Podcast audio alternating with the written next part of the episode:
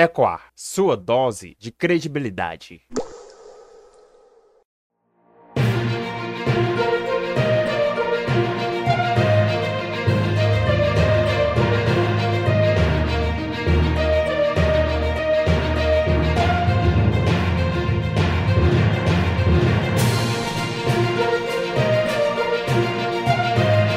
Olá a todos, todas e todes. Eu sou a Lívia Fernandes. E eu sou Cristina Oliveira. Está no ar mais um episódio do podcast Ecoar. Hoje vamos falar de mídia ativismo, entender o conceito e qual o papel dele na comunicação no dia de hoje. Os nossos convidados são Jada Damasceno, jornalista, especialista em telejornalismo e convergência de mídias. Ele também é mestre em comunicação social pela Universidade Federal do Piauí, a UFP. Issa Maria Andrade, jornalista, doutor em comunicação pela Universidade de Brasília e mestre em comunicação pela UFP. É professora de jornalismo da Universidade Estadual do Piauí, a UESP, co-criadora da revista Revestrais e é colaboradora da revista Piauí.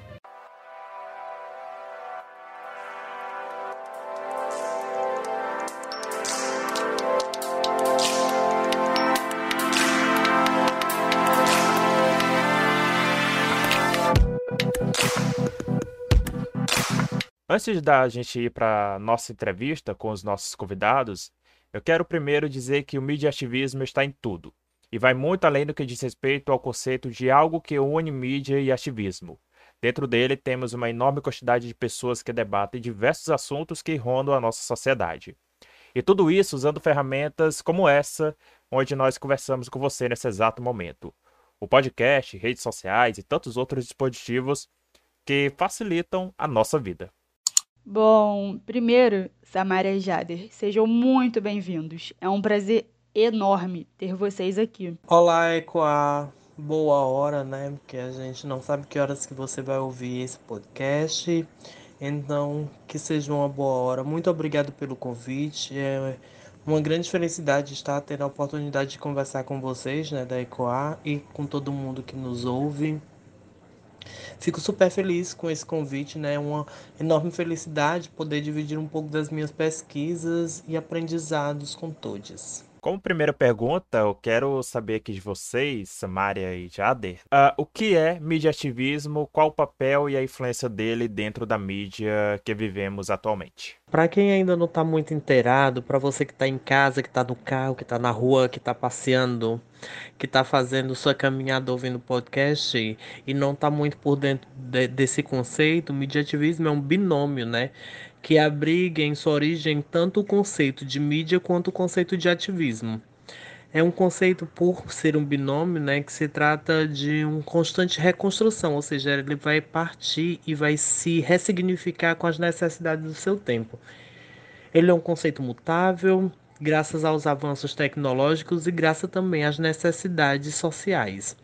O foco da prática mediativista, em sua maioria, é implementação de práticas num conjunto de frentes que obrigatoriamente prestam o objetivo elementar da ação social como objetivos de mudança das realidades em benefício do comum. É importante que a gente frise que apesar de existirem ativistas que deturpam algumas relações sociais, a prioridade no mediativismo é que a gente comece a pensar a sociedade em benefício de todos.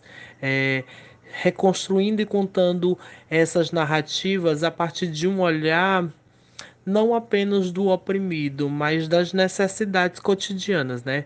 Por isso do termo é ter essa aglutinação, né? Tanto das práticas de mídia quanto das experiências ativistas, a partir e primordialmente a partir das tecnologias da comunicação, das TICs, né? Parece um conceito um tanto juvenil, jovem, mas ele nem é, né? É um conceito até que mais distante, mais antigo que o celular smartphone. Acredita-se aí que o mediativismo tem raiz muito mais antiga, né? Segundo Muniz Sodré, que é um pesquisador que eu também gosto muito, é um pensador muito interessante e que dialoga com o mediativismo, ele diz o seguinte, abre aspas, mediativismo, mediativismo desculpa, é a guerrilha eletrônica. É uma expressão a velha com características novas. Velha porque é, décadas atrás se falava de guerrilha televisionada e hoje a gente fala de outras ondas, né? É, para além dos hertz. Porque agora a gente trata não apenas só de TV, mas também de, de uma parafernália absurda de outros meios eletrônicos. Aí por isso que é interessante que a gente pense que o mediativismo ele se renova, ele se reconstrói. No caso do Brasil, o termo chegou um pouquinho antes, né? O termo mediativismo é, surgiu para caracterizar a mídia progressista mais recente, né? Essas de formato mais digital, usando as possibilidades de redes sociais e, e outras alternativas para diferenciar né, o mediativismo, para diferenciar ela de mídias alternativas anteriores porque a gente já tinha experiência de mídias alternativas anteriores, né? mas o, o termo mediativismo caracteriza essa mais recente com o uso desses formatos digitais. É, essas mídias alternativas ou independentes anteriores que a gente tinha, né? É, a gente sempre teve várias experiências no Brasil desse tipo de mídia, né?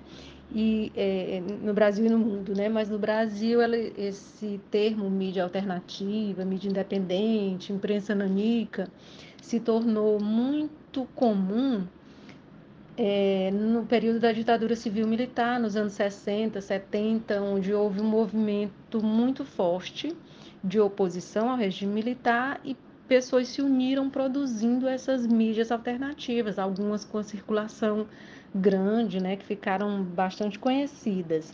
O próprio termo, embora a gente possa discutir é, esses termos alternativo, independente, alternativo em relação a quê, né, independente em relação a quê, mas geralmente eles costumam buscar ser alternativos em relação a termos de pautas, ter uma pauta que acha que outras mídias não, não estão cobrindo, ser independentes em relação ao poder de grandes grupos econômicos né? E o próprio termo alter, de alternativo, né? a raiz significa o outro, né? uma opção. E eles tentam, essas mídias tentam ser protagonistas, conseguir protagonizar no momento em que se veem é, até meio que, que acham que suas pautas, suas ideias não estão sendo abordadas, não estão sendo tocadas pela chamada mídia convencional ou grande mídia. Né? Então, buscam alternativas. Geralmente são atravessadas por um movimento de muita resistência a modelos hegemônicos e juntam pessoas diversas, desde jornalistas a pessoas não necessariamente jornalistas, né? alguns intelectuais, alguns ativistas políticos em busca de espaço. Então, ao pé da letra, mídia e ativismo juntaria mídia e ativismo, né? mas é, é para além disso também, é mais do que isso. Os estudos de mediativismo falam é, é, né, defendem essa ideia de ser além de mídia, né, de ser também como se fosse um laboratório de inovações, inovações sociais, que não são inovações somente de mídia, né, mas de modelos sociais, que eles trabalham, uma vez que essas, essas experiências de mediativismo não trabalham somente preocupadas com informação, mas trabalham também ao mesmo tempo pensando em construir subjetividades ou ao mesmo tempo construindo subjetividades políticas e sociais, né? E, e, e procurando uma, que a questão não seja só uma, uma alteração na forma de fazer, né? mas também uma alteração porque eles questionam todo um conjunto de relações, de poder, de práticas da própria produção jornalística. Então, por isso, vai além de, de, de ser algo que pense somente na mídia, né? mas pensa também nas pessoas, nas próprias subjetividades. Outra característica importante que é bom a gente pensar é que falar do mediativismo é falar do ativismo como algo concreto, real, uma potência, né, plural e de atuação popular. Um, a gente tá numa geração hiperconectada, né, e que sabe combinar vários modelos e técnicas, vários dispositivos. Hoje em dia todo mundo conhece um pouquinho do Photoshop, conhece um pouquinho do celular. Aí tem os aplicativos de edição de imagem, de edição de vídeo. Então, pensando dessa forma, todos nós somos potencialmente mediativistas. Precisamos então incorporar o desejo de ativismo a partir dessas mídias. Vamos pensar uns exemplos práticos. Materializar a realidade é um bom caminho para encontrar a, os sintomas, né? As, as marcas que tornam o nosso país o nosso país. Por exemplo, temos um, um movimento gigantes que foram as mobilizações fora das mídias, mas que teve seu suspiro inicial a partir das mídias digitais. Nesse caso, por exemplo, não só no Brasil, mas no mundo teve um movimento zapatista, né?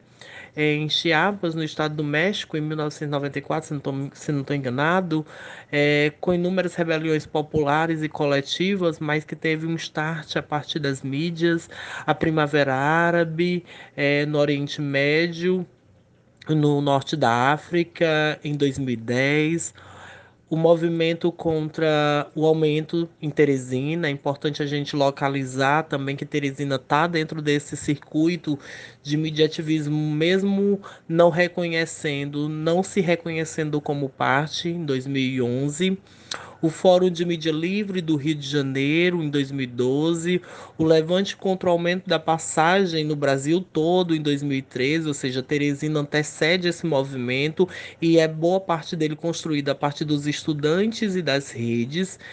É, e as mobilizações de rua em Washington em março de 2018 é, são exemplos práticos para que a gente consiga materializar de que forma que essa mídia ela tá tanto on quanto off, né? E para a gente entender que o controle dos dispositivos também pode construir outras possibilidades.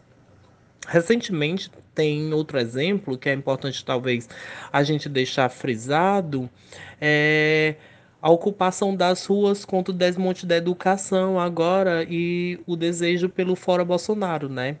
Que é importante que a gente lembre que, por exemplo, o tempo vai passando e as formas vão se aperfeiçoando e elas vão ganhando maior potência. Os movimentos são frutos de uma necessidade social do seu tempo, que ganham as ruas a partir de mobilização on e off, como eu já disse, né? Tendo a tecnologia do seu tempo um importante aliado. É curioso pensar que, por exemplo, na, no, nos modelos de vanguarda de artivismo, que é outro conceito que eu uso muito, a gente já utilizava alguns movimentos é, de contracultura para desconstruir o poder do capital, sobre os desejos sociais, né? Os contextos sociais, as necessidades, as emergências. É legal também a gente pensar nessa emergência como um lugar de coletividade e de ausência do poder do Estado, né? De ferramentas públicas e de instrumentos públicos para uma sociedade mais justa, mais igualitária. O mediativismo é um tipo de é, jornalismo alternativo. Um tipo, não é o único, né? Tem vários tipos do que a gente pode chamar com, como um guarda-chuva maior de jornalismo alternativo. Entrariam aí o jornalismo comunitário, o jornalismo cidadão, né? E outras experiências. E o mediativismo seria um tipo, talvez um mais radical, um mais é, que pensa na ação política também, né? se, se pensa enquanto ação, o que, que eu posso, além de falar, o que, que eu posso provocar, como é que eu posso é, partir para a ação direta, o mediativista tem isso da ação direta, né? e vai para a rua e se movimenta, então está muito ligado também à ação dire direta, né? de semelhante ao ativista de semelhante com o ativista tem. É, ele também está preocupado em ser portador de uma vontade solidária, como um ativista de causas sociais. Né? Então, é alguém também que defende causas. por isso também o mediativista é alguém que defende, é, que questiona essa ideia da neutralidade do jornalismo. Né? Ele diz não não é para ser neutro. Se eu defendo causas, se o mediativista assume causas, defende causas, parte para a ação direta, ele não vai praticar uma comunicação que seja neutra. Ele vai é, é, deixar com clareza né, o que ele defende. Inclusive, ele questiona, diz que o, o jornalismo, de modo geral, de, é, das, praticado nas grandes companhias de comunicação, também é, não é neutro. Ele diz apenas os mediativistas assumem que não são neutros. E as grandes companhias não costumam assumir isso e costumam defender o discurso de neutralidade e como tem sido a influência do mediativismo no Piauí? Quando você me pergunta a influência do mediativismo no Piauí, eu fico me questionando se ela poderia ser verbalizada dessa forma, né? Porque assim, o que eu tenho notado com o tempo é que muitos adeptos das tecnologias de guerrilha criativa, é, a partir das mídias, tanto no mediativismo quanto no artivismo, não se reconhecem como produtores desses saberes, né, dessas intervenções, dessas insurgências. Então, assim, eu acredito que é interessante que com o passar do tempo e com o reconhecimento dessas práticas, as pessoas reivindiquem o seu lugar enquanto ativistas de mídia, ativistas de arte. Costumo inclusive dizer que eu sou jornalista e artivista. Hoje também me incluo como mediativista, mas é um, cada ativista vai desenvolver um método muito próprio, muito peculiar, particular, para não dizer assim, de utilização das mídias e da arte como ferramenta né, de insurgência. Apesar de fazer essas intervenções intuitivas muitas vezes, né, experimental, eu vejo que existe um reconhecimento da técnica, existe uma necessidade social, existe uma intenção social, mas ainda assim de forma muito imatura ou tímida. Aí eu também não, não posso colocar critério de valores, porque eu, eu, vou, eu vou chegar a entrar num, numa área muito subjetiva, que vai de pessoa para pessoa e de grupo para grupo de atuação, mas eu acho ainda uma atuação muito tímida o que não tira, de fato, o brilho e a potência das produções feitas no Piauí, né? Vamos lembrar aqui do que eu já citei do contra-aumento de 2011, que foi uma revolução educacional, uma revolução estudantil, secundarista, universitária, por melhorias no transporte público. É importante que a gente veja que existe uma potência, né? Existe um esforço muito grande dos movimentos sociais por se adequar ou se aproveitar desses espaços digitais e de comunicação para mobilizar Teresina por melhorias, né? Para mobilizar a cidade para produzir um conhecimento e um saber coletivo capaz de mudar as estruturas da cidade. É interessante pensar também no contra-aumento, mas não só no contra-aumento, como a uma dimensão simbólica de como essa cidade ela pode ser discutida, não só a partir da mobilidade urbana, mas também da ocupação dos espaços, né? E a gente pode ver outros efeitos como é, outros efeitos não, outros observáveis, outros, outros exemplos, como o coletivo Salve Rainha, o Ocuparte, o Fala de Seu, é, que pensam a cidade a partir da mídia e constroem outras narrativas a partir da mídia. Outro exemplo também, que inclusive tenho discutido há algum tempo com alguns amigos sobre a possibilidade, é o Corre Diário e o Lagoas do Norte, que apesar das intervenções é, sociais e educacionais também utilizam a mídia como plataformas de discussão né, das necessidades do tempo. Aí acho que os legados aí que o mediativismo trazem para a gente, né? Uma, uma característica forte é essa busca de por pautas e por espaços é, que você não vê na mídia convencional. Então você procura espaços, você procura pautas, você procura abordagens e produzir isso que você não vê na mídia convencional. E as, outra característica marcante é a defesa de causas né? Então, a não neutralidade assumida traz uma questão para a gente refletir no jornalismo e nos provoca muito a pensar sobre isso nesse momento de mundo e de vida que a gente convive com essas questões que nos, nos fazem refletir sobre isso, né? Sobre é, é, modos de fazer que a gente já vinha praticando há muito tempo e que a gente não estava questionando muito. Então, esse questionamento é muito importante e ele chega num momento importante para o jornalismo. Então, o mediativismo traz essa, essa provocação ajuda a provocar essas discussões que são muito importantes e que eu acho que a gente tem discutido isso no fazer jornalístico, nas pesquisas jornalísticas, a gente tem discutido muito sobre esses pontos. Que dificuldades o mediativismo enfrenta? Antes da gente entender o local de chegada, é importante que a gente entenda o local da partida, né? De onde saímos. Então, eu acho que o primeiro grande desafio de um mediativista, não só no Piauí, mas no Brasil e no mundo, é o reconhecimento da sua prática como algo é, político-social. Então, se reconhecer como mediativista é muito importante, porque só, só, existe mediativista, só existe mediativismo a partir do mediativista. É importante que a gente entenda isso. Outro grande desafio a ser enfrentado é o acesso às tecnologias, o acesso aos dispositivos, aos, aos saberes, né? É importante que a gente diga isso porque nem todo mundo tem acesso à tecnologia, aos dispositivos, aos aplicativos, à internet. E assim dificulta um pouco a produção, né? A produção e o consumo desse modelo de comunicação engajada. E quando eu estou falando engajada aqui, eu estou tentando tratar o conceito de engajado como um processo filosófico e político, não como apenas um refúgio de algoritmos, né? Porque a gente tem utilizado muito esse conceito de engajamento para fugindo de um modelo social, né? Apenas para um modelo tecnológico.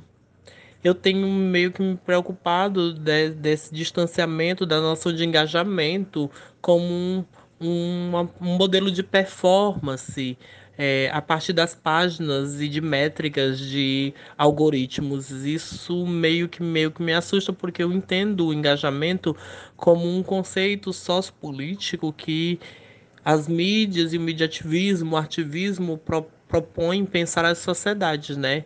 Uma sociedade engajada, entendendo as necessidades, as nuances, os desafios, é, os problemas do seu tempo, da, do, do seu contexto, né? apreender o mundo. Então, nesse modelo de mediativismo, é, para além da máquina, da técnica, um desafio é entender as necessidades, né, as emergências do seu tempo. Como vocês atuam em grupos de pesquisa com a questão do mediativismo e qual, como, como incentivar que isso se expanda para a imprensa local e regional? Eu, na UFP, no curso de pós-graduação, já participo do grupo de pesquisa comum, que é enfoca, né, tenta olhar para, para os meios de comunicação e as formas de comunicação pelo ângulo da economia política da comunicação, pensando nas relações de poder.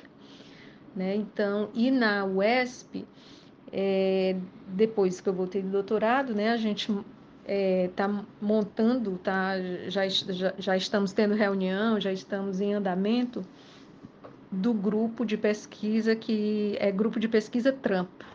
Né? Então já estamos em andamento, já temos o, os participantes, né? Temos é, atualmente o André Gonçalves, que é aluno de mestrado da UFP, e, estamos com dois estudantes da UESP, Vitória Pilar, que é jornalista também, Ricardo Claro, que também é jornalista, e são estudantes do sétimo, muito competentes.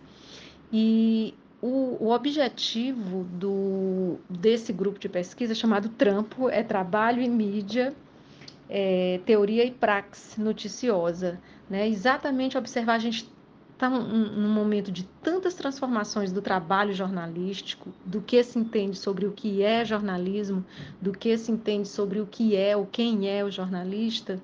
Então, as nossas pesquisas estão se direcionando nesse sentido, da gente conseguir compreender, conseguir refletir sobre o que é o jornalismo praticado e quem é esse jornalista.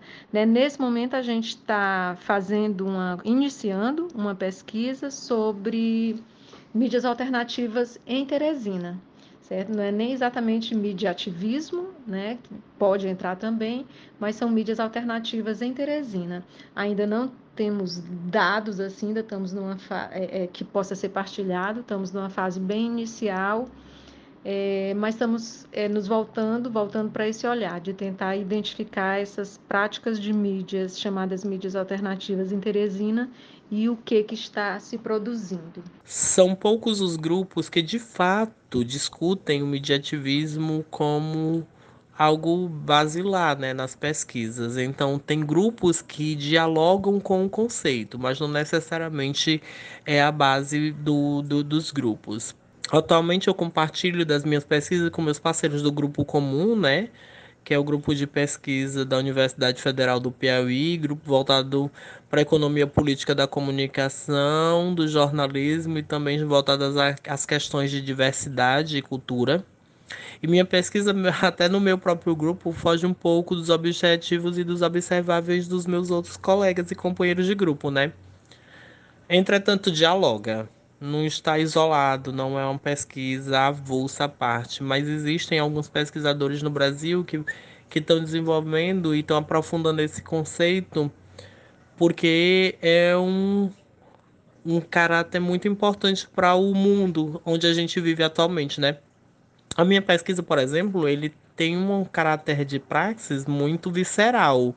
Então, minha construção enquanto pesquisador e comunicação, elas não estão muito distantes. Na verdade, eu nem sei se elas estão distantes, né? Costumo falar que sou um jornalista, mas não apenas jornalista. Como eu disse, eu sou um jornalista. Ao mesmo tempo que sou um ativista e um mídia ativista, né? Que é um conceito que eu tenho provocado para tentar traduzir uma das experiências que eu estudo, que é o coletivo Salve Rainha, né, como dispositivo de tecnologia social é, voltada e com suporte a partir dos meios de comunicação e das chiques, né. Não sei se existe uma separação muito rígida, nem sei se existe essa separação entre o pesquisador, o comunicador e o ativista. Eu sou um pesquisador que busca traduzir as minhas práticas cotidianas, né? Sem muita rigidez. Não sei também se, se eu pensaria é, que os meus colegas de pesquisa que estudam também a área conseguem fazer essa separação muito bem. Por isso costumo dizer que a gente tem um texto muito panfletário. É, mas eu tenho visto com mais frequência é, que a potência das pesquisas voltadas para o mediativismo é a partir do pensar junto, né? Pensar junto a crise do nosso tempo, principalmente as crises a partir do capital e as crises políticas. Nesse sentido, por exemplo, a nossa crise no Brasil não é só uma crise ética, é uma crise estética também, né? É uma sociedade hiperconectada que não desgruda um segundo das telas e dos fones, compreender as ferramentas comunicacionais a partir das relações do sensível são fundamentais para a gente entender o nosso tempo.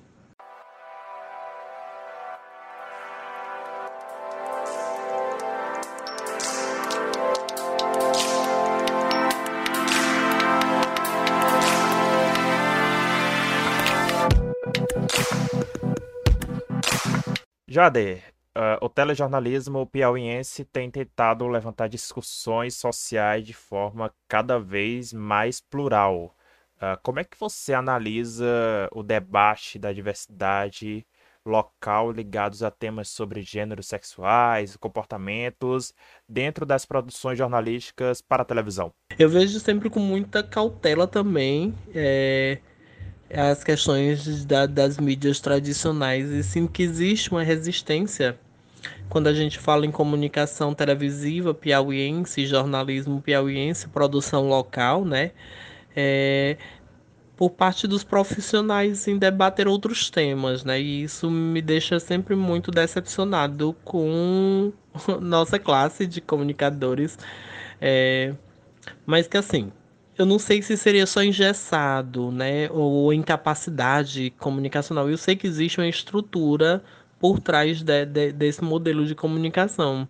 E quando isso acontece muitas vezes, o discurso produzido, além de hegemônico, é muito violento. Aí já viu, né? A gente tem que ficar meio que atento a isso e sempre tentar produzir um outro modelo de comunicação ou contrapor esses, esses discursos mais reacionários. É interessante que existem produções e jornalistas televisivos locais que têm proposto outro olhar né, para a realidade do nosso tempo. Sinto também que existe um movimento ainda muito discreto por parte de alguns profissionais e de alguns grupos específicos em compartilhar outras experiências de comunicação e de produção de sentido. Mais uma vez eu digo, não culpo apenas os profissionais, nem sei se deveria colocar isso como um processo de culpa, porque a gente sabe que existem forças maiores no sistema. E sei que existe uma indústria de comunicação que serve aos senhores do capital, né? E assim, quando o dinheiro pinta, fica sempre muito difícil produzir outras coisas. É nessa hora que eu vejo também a importância de espaços de comunicação pública, né? Empresas públicas, comunicação pública, modelos outros de construir é, comunicação, como Corre, como Fala de Seu, como as instituições é, mais, como é que eu digo, é, institucionalizadas, como a TV Assembleia, a TV Antares, e outras experiências de mídia de rádio alternativa da cidade, né? E nesses espaços alternativos que a gente pode construir outras formas de comunicação. E eu acho interessante que a gente tenha esses espaços, porque a partir deles a gente pode disputar esses territórios é, dos sentidos. Outra coisa que a gente tem que pensar é que quando a gente fala nesse modelo de comunicação, nessa sociedade, a gente tem que pensar que ela só vai existir quando ela for democraticamente real, né? Porque ainda a gente está muito distante de alcançar as políticas de comunicação e dos direitos à comunicação que a gente tanto almeja, né? A educomunicação e a comunicação popular como é, basilar para a formação social. Essas falhas vão transformando a comunicação brasileira, não só piauiense brasileira, num local ainda muito reacionário, de espectros muito violentos, né? E a gente tem visto isso de forma absurda agora com a fake news, que eu acho interessante que a gente comece a traduzir isso, porque existem pessoas nos lugares mais longínquos do Brasil que ainda assim não entenderam o que seria fake news. Aí a gente poderia dizer notícia mentirosa né? Então talvez poderia dialogar com toda a população de forma mais simples. Assim a gente também tirava um pouco dessa normatividade, né? dessa coisificação ou desse distanciamento, abstração dos conceitos é, que por muitas vezes são conservadores é preciso reconhecer coisas é, pelos nomes corretos. É assim a gente poderia pensar numa comunicação violenta, numa comunicação é, hostil, numa comunicação perversa, é, que nem sempre está dialogando com as necessidades sociais. E se não fizermos essas, essas observações, mesmo que de forma mais discreta, é, a gente vai acabar sucumbindo num sonho de um Brasil que nunca vai ser plural, que está sempre distante do seu povo, né? Com o imaginário de um Brasil para todos, onde na realidade não existe todos, nem todes. É, ainda assim, mesmo com o poder das mídias digitais, eu vejo que a TV tem um papel importantíssimo é, na formação brasileira. E muito dessa formação é de domesticação, né? de docilização e de é, romantização das nossas relações sociais. Isso é muito perverso. Acho importante que a gente ocupe os lugares de comunicação tradicional com outros modelos de discurso e com outros olhares sobre a realidade. Professora Samária, uh, como a senhora analisa o atual cenário de jornalismo de revista no Piauí diante a evolução dos meios digitais? As revistas ainda cumprem um papel essencial em moldar os debates na vida das pessoas em pautas sobre política, sociedade, cultura e ciência? Acho que o jornalismo de revista está tá em uma transformação grande, não só o jornalismo de revista, mas o jornalismo de um modo geral, a gente vive um momento de grandes transformações no jornalismo que vão das, das práticas, as formas de fazer e aos meios também. E o jornalismo de revista, que você me pergunta especificamente, eu sou uma apaixonada pela revista. Eu acho a revista um modelo incrível, são muitas você é, é, pode ousar mais em certas linguagens, em abordagens, é, pegar pautas que às vezes você pensa, essa pauta já foi muito tratada no, no, jornalismo e você consegue numa revista dar uma outra abordagem diferente para aquela pauta. Então, o jornalismo de revista é uma coisa incrível e muito boa de fazer. Eu acho que tem um público. Agora, o que eu estou falando de revista aqui como uma coisa bem ampla, né? Uma revista pode ser uma revista também na internet. No caso da Revestrais, a gente continua saindo impresso, mas a gente mesmo tem conversado muito sobre isso, porque a impressão é muito cara, né? Depois da pandemia, as pessoas acostumaram mais com os formatos digitais, têm usado mais os formatos digitais nas revistas, inclusive. E num país do tamanho do Brasil, também a distribuição é muito cara. É, e muito difícil de você chegar a todos os cantos do país. E na internet a gente distribui isso com muito mais facilidade.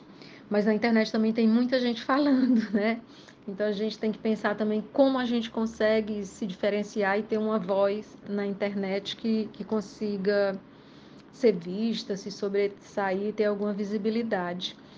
Mas, assim, revista é, tem mil possibilidades e é um, um, um formato muito poderoso.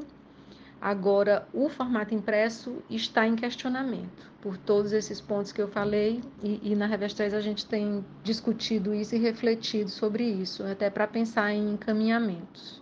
Como anda a circulação da Revestres pelo Piauí e pelo Brasil? O que, de novo, a revista traz para os leitores uh, para que eles continuem assinando? Acho que a Revestres tem um bom relacionamento com o público. Acho que ao longo do tempo a gente conseguiu construir uma relação com o público que reconhece na Revestres espaços que foram criados pela revista, né, que são diferentes de, de, do que a gente vê em outros veículos, que são originais, como o tamanho das nossas entrevistas, que a gente comenta muito, né, e geralmente essas entrevistas têm grande repercussão. Além de várias outras pautas que a gente pensa, não, essa pauta não caberia em outro veículo, essa pauta cabe em Revestres ou abordagem, né? Então, tem, acho que, que a Revestrais tem, tem um espaço, né? tem é, assinantes, é, mas reconhecemos também, ao mesmo tempo, essa dificuldade do impresso chegar em vários locais onde a gente poderia estar. E estamos nessa conversa aí sobre modelo impresso, modelo digital, e dentro do digital como se consegue ter visibilidade, que seja uma visibilidade também que não interfira na credibilidade do que já vem praticar, praticando, né, do que ela já vem praticando, que é esse jornalismo que tenta essas abordagens diferentes, tenta ser um espaço de reflexão, né, um espaço de colocar alguns pontos para discussão, tem essa busca.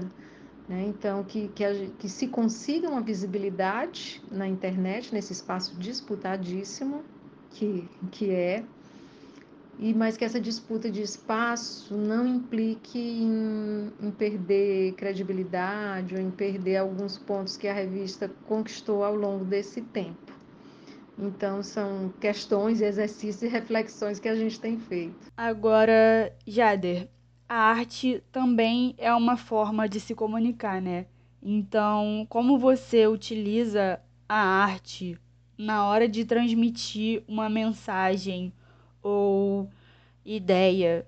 É, quais pensamentos e sentimentos vêm enquanto você pinta, por exemplo? A arte é também uma forma de comunicação importantíssima, né? A comunicação, quando a gente pensa ela num aspecto não apenas discursivo, a gente entende que ela é visual, sonora, plástica, sensível, é, ela é curiosa, é importante que a gente entenda, né, como instrumentos de uma sociedade democrática e quanto mais ferramentas a gente tiver para a construção dessa democracia, mais interessante, mais lindo, mais potente pode ser essa comunicação.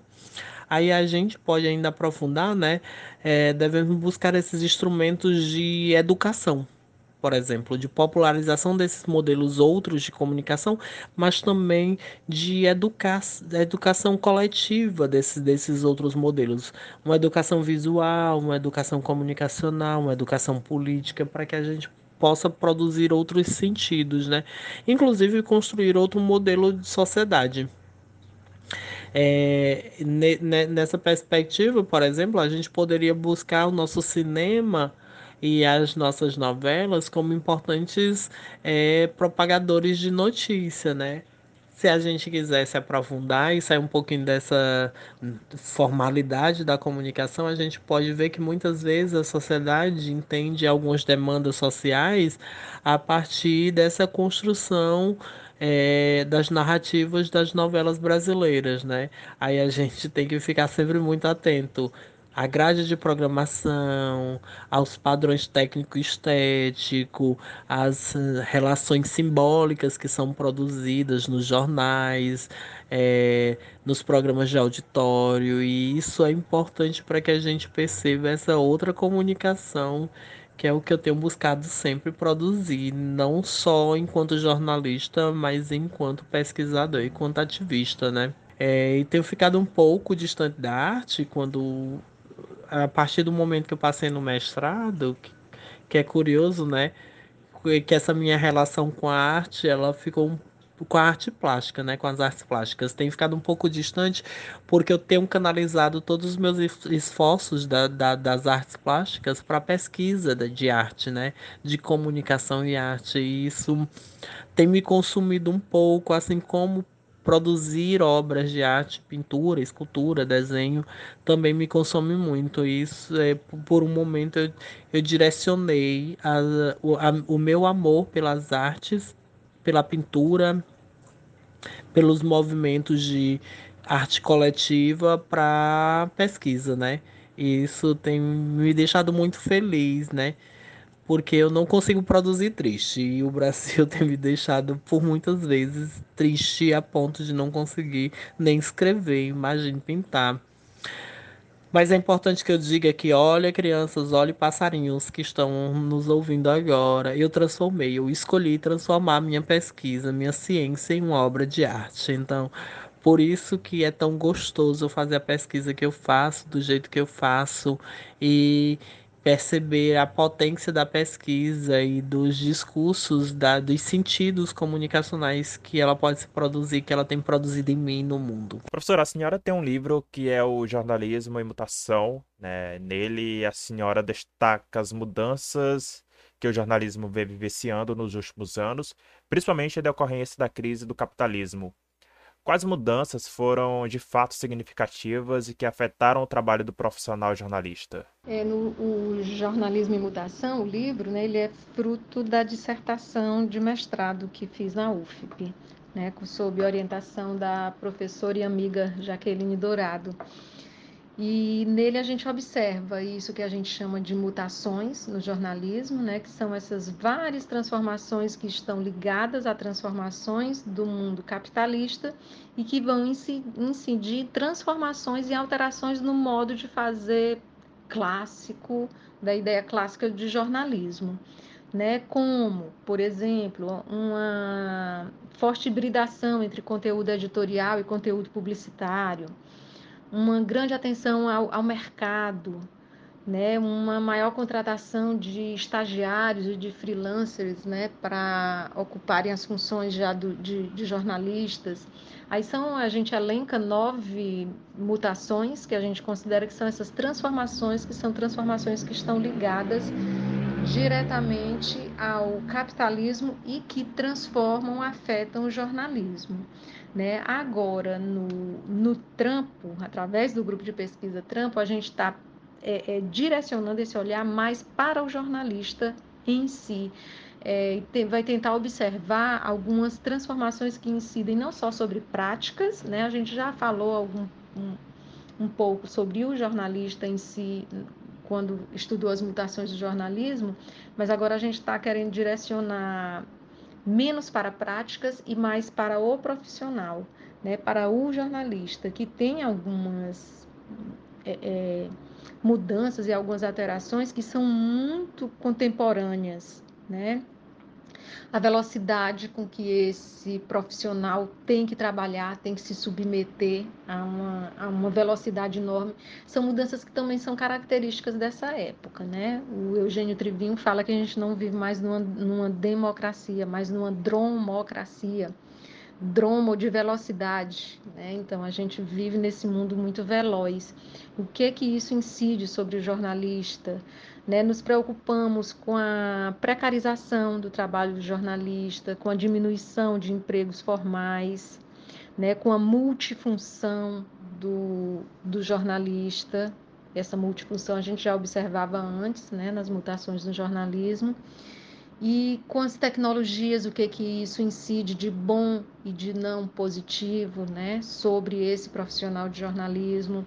O aumento até que a gente tem percebido do jornalista empreendedor, né, já que se diminui postos formais de trabalho, a gente tem um aumento do jornalista empreendedor, é aquele que tendo acesso à tecnologia, a formas de produzir e de distribuir ele vai trabalhar, desenvolver vários trabalhos que não precisa estar ligado a, a empresas jornalísticas no formato padrão, né? Vocês mesmos a Coar é um empreendedorismo, né? Então são esses vários formatos onde os jornalistas estão descobrindo, estão trabalhando, estão avançando. E aí no trampo a gente pretende estudar mais isso de mais perto também, né? Estamos observando isso e tentando compreender isso a gente poderia ficar horas aqui conversando, mas que conselhos vocês deixam para os futuros e novos comunicadores que nascem em uma era totalmente digital? Que a comunicação é um lugar lindo, né? É um, um importante dispositivo, ferramenta para a gente descobrir o mundo, para a gente compreender o mundo, aprender o mundo, capturar o mundo é sempre um olhar muito gostoso, que nos instiga, que deixa a no, nosso senso crítico mais apurado. Mas assim, não é muito fácil não, né? E a gente também não pode romantizar ou colocar num castelo do Olimpo é, é, essa função, essa ocupação, essa profissão de comunicador, porque senão a gente foge muito do, do real sentido da comunicação e passa a viver num, num mundo imaginário dos egos, né? Que é tão comum na, na nossa profissão.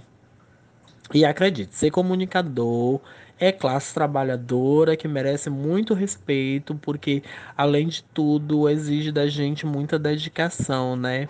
E ser um pesquisador de comunicação também é uma classe trabalhadora, né? E a gente deveria ser muito respeitado porque a gente dá ferramentas para que o mundo consiga traduzir o, a, os seus anseios, né? E a gente nem é estrela e nem é Deus, mas tá num lugar bem bonito, né? De produção de sentidos, de humanidades. Mas assim, aí o meu convite para quem está pensando em fazer comunicação, o meu convite final é não perca a humanidade. É importante para que a gente produza um comunicador e uma comunicação sadia, não violenta, que a gente mantenha os nossos sentidos comunitários, coletivos, colaborativos e humanos muito atentos, né? E que as técnicas vão continuar chegando, nos engolindo, nos desafiando, mas elas não podem ser maior do que as experiências dos sentidos mais profundos, humanos mesmo. E a gente precisa interagir com esse mundo de uma forma mais humana, com um olhar mais coletivo, mais comum. E que não importa o título. Hoje eu sou um mestre e é lindo estar com, na condição de mestre porque mostra um caminho. E eu sou fruto de instituições públicas. Estudei minha vida toda em instituição pública. Hoje estou com um título em uma instituição pública e ocupa esse espaço de forma muito carinhosa, é, enquanto professor e pesquisador e comunicador também, porque trabalho em uma TV pública de uma forma muito humana, porque minha ideia é que esses espaços sejam mais amorosos, mais solidários, mais afetuosos, né? Que a gente crie pontes e não, não muros, né? É muito importante que essa humanidade consiga construir nós.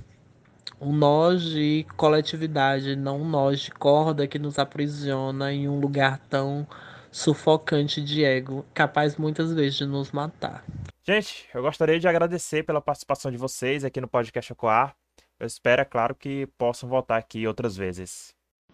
Eu agradeço a vocês o convite. É sempre bom falar sobre jornalismo, sobre jornalista tentar trocar algumas reflexões, né? Tomara que, que isso seja positivo para os ouvintes de vocês e a gente consiga algumas trocas. E muitíssimo obrigado pelo convite. Tenho sempre acompanhado o trabalho de vocês, então de parabéns. Obrigada. Sou muito grato pelo convite mais uma vez, né?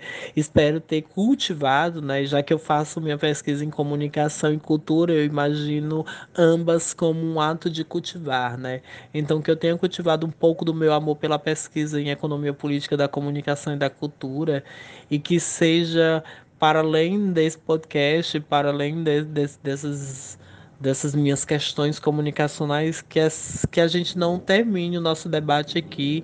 Quem tiver interesse, quem tiver a fim de conhecer um pouco mais e construir outro modelo de comunicação ou a outra comunicação, é só entrar em contato nas minhas redes sociais que a gente pode ir para além deste momento, né? Construir outras experiências. É, fica aqui o meu convite de para a gente pensar a comunicação a partir das políticas públicas e das políticas culturais, né? E dessas relações do sensível. Muito obrigado mais uma vez. E, é, para além de tudo, é importante pensar a arte como algo de vida, né? De existir. Até mais, Coa. É, muito obrigado, Marta. Muito obrigado a toda a equipe. E a gente se encontra numa próxima. Beijos.